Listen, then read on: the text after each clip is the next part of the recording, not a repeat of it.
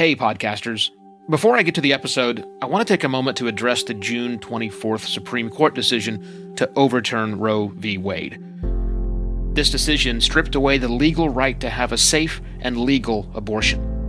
Restricting access to comprehensive reproductive care, including abortion, threatens the health and independence of all Americans. This decision could also lead to the loss of other rights. To learn more about what you can do to help, go to choice.crd.co. That's choice.crd.co. And I encourage you to speak up on your podcast as well. Take care and spread the word.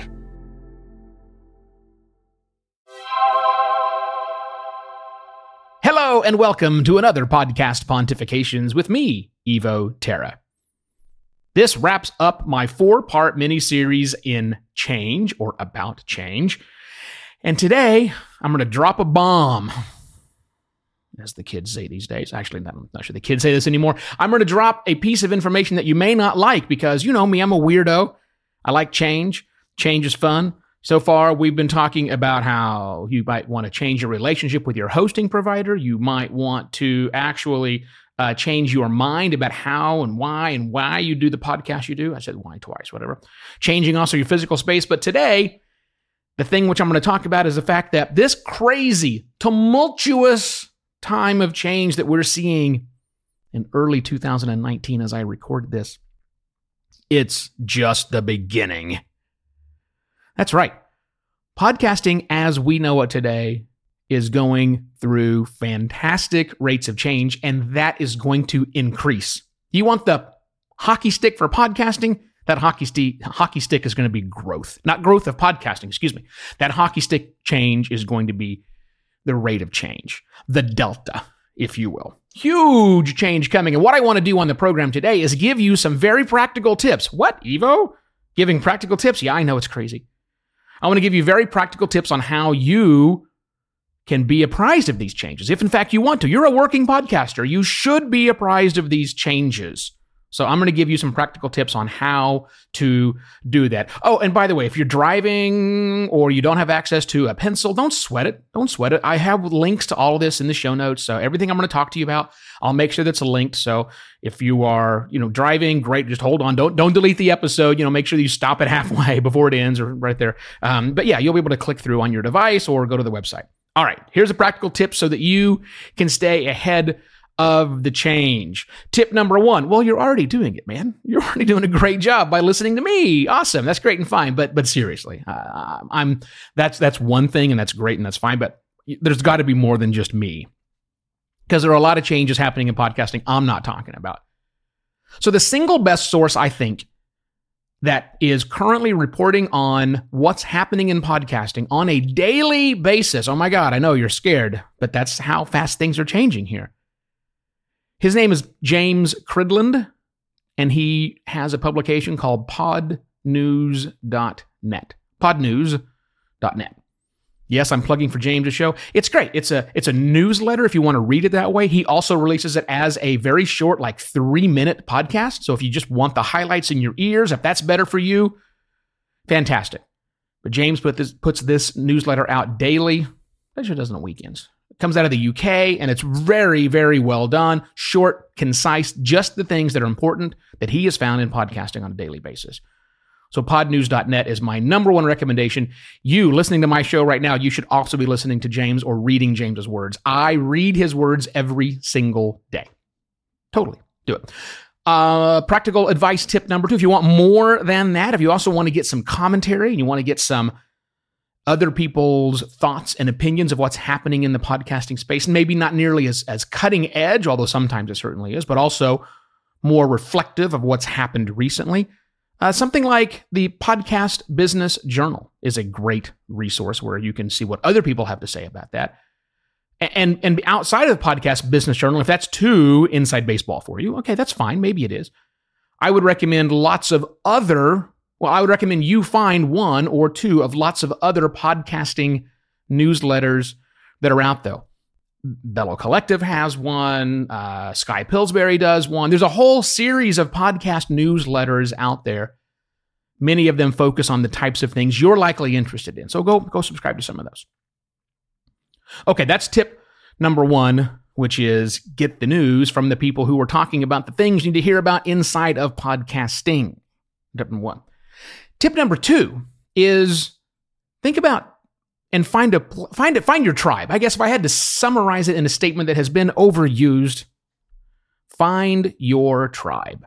Find your tribe of other podcasters who are podcasting the kind of stuff you are podcasting and listen to those shows. If you do nothing else, listen to those shows.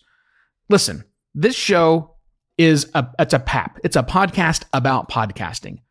I do a very different take than most podcasts about podcasting, but it's a podcast about podcasting. So, therefore, I subscribe to a couple dozen other podcasts about podcasting, and I'm not joking. I think it's t- at least 24. It might be 27 different podcasts about podcasting that I personally subscribe to. You don't have to do that. I'm not suggesting you do that. But what is your podcast about? That is the kind of content you should also be subscribing to. All of them. Now, you don't have to listen to every second of all of them, but you have to subscribe to all of them. Yes, even the new ones. Yes, even the ones that are terrible.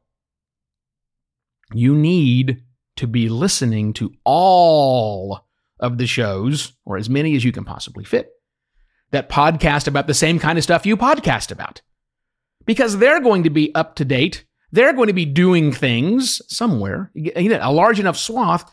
Some of something's going to happen on those shows, and you're going to think, hmm, should I incorporate that into mine?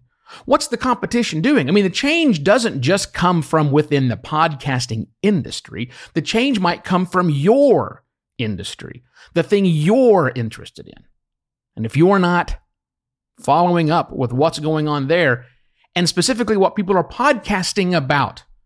Yeah, it's great that you're following the newsletters of what's happening in your real industry, but what are people podcasting about? This is the change we're talking about. It's the change inside of podcasting. Whether or not that comes from the podcast as a technology, as a podcasting as a service, or podcasting as content, you need to understand what the other ones are doing. Build your tribe at a minimum by listening to the shows. Here's a pro tip maybe there's a network, not necessarily a network that you're thinking, not a podcast network. Maybe the people that produce this kind of content are already talking to one another. Are you part of that conversation? And if they're not talking to one another, well, maybe you could start a Slack channel. Or I guess a Facebook group, I don't care. Some other method, I guess a Discord server, whatever. It doesn't really matter to me. But if you're going to build this tribe of people that you're listening to, is there a place to collaborate? Now, you might be thinking about, well, that's dealing with the competition, Evo. It's not. I, I promise you, it is not. Podcasting is not a zero sum game. People tend to listen to lots of podcasts. I know the average number is seven, but you got to remember averages are averages, right? That means all of the ones, lots and lots and lots of ones that counteract the other number. So it's not com- competition, it's co-opetition. I want you to think about your fellow podcasters who make the similar content that you make, the similar content to yours. They podcast about the same thing you podcast about. Build that tribe for co-opetition so you can cooperate as well as compete, but it's cooperation, sharing tips, techniques, and all that kind of fun stuff. Why should you not? And if no one is leading that charge, you should lead it. I'm involved in a very active Slack group with a bunch of OG podcasters. It's very helpful. It's very, very helpful. So you should build the same thing. So there you go. Those are my top two tips for you. Number one, go subscribe to podnews.net right now and find other things inside the podcasting industry that you can follow, either from a podcast perspective or from a newsletter perspective, the inside baseball of podcasting, business journal again. And then build your tribe. You do the work. Find the other people who podcast about the things you podcast about and listen to them, number one and then start communicating, collaborating, co-opetitioning, the terrible word, with them. That's what you should do. Now, if you're a business owner out there and you're thinking, man, there's a lot of work to this podcasting stuff, Evo, I just want you to stay on top of the changes. Okay. a couple of dozen clients rely on me to do just that. I launch podcasts and keep them running for businesses all over the world. Go to podcastlaunch.pro to see a list of all the services I offer my clients, and you can reach out to me, evo at podcastlaunch.pro. That's it. See you guys next week for more podcast pontifications. Cheers.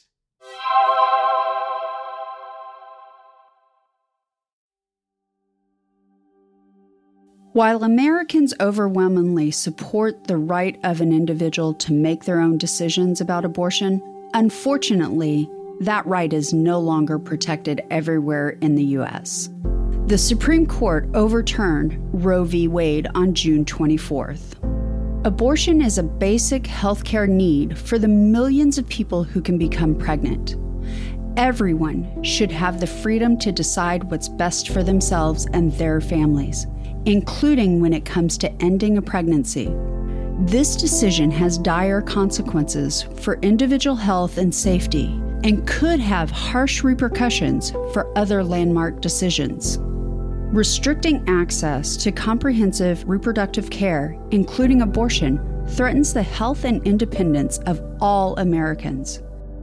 Even if you live in a state where abortion rights are upheld, access to safe medical procedures shouldn't be determined by location, and it shouldn't be the privilege of a small few. You can help by donating to local abortion funds. To find out where to donate for each state, visit donations4abortion.com. That's donations, the number four, abortion.com.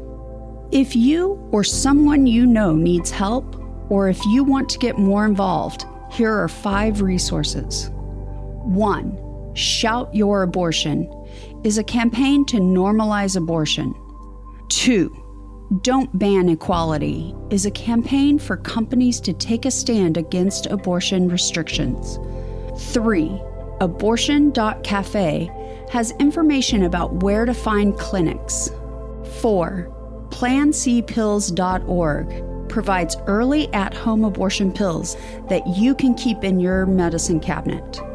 And five, choice.crd.co has a collection of these resources and more. We encourage you to speak up, take care, and spread the word.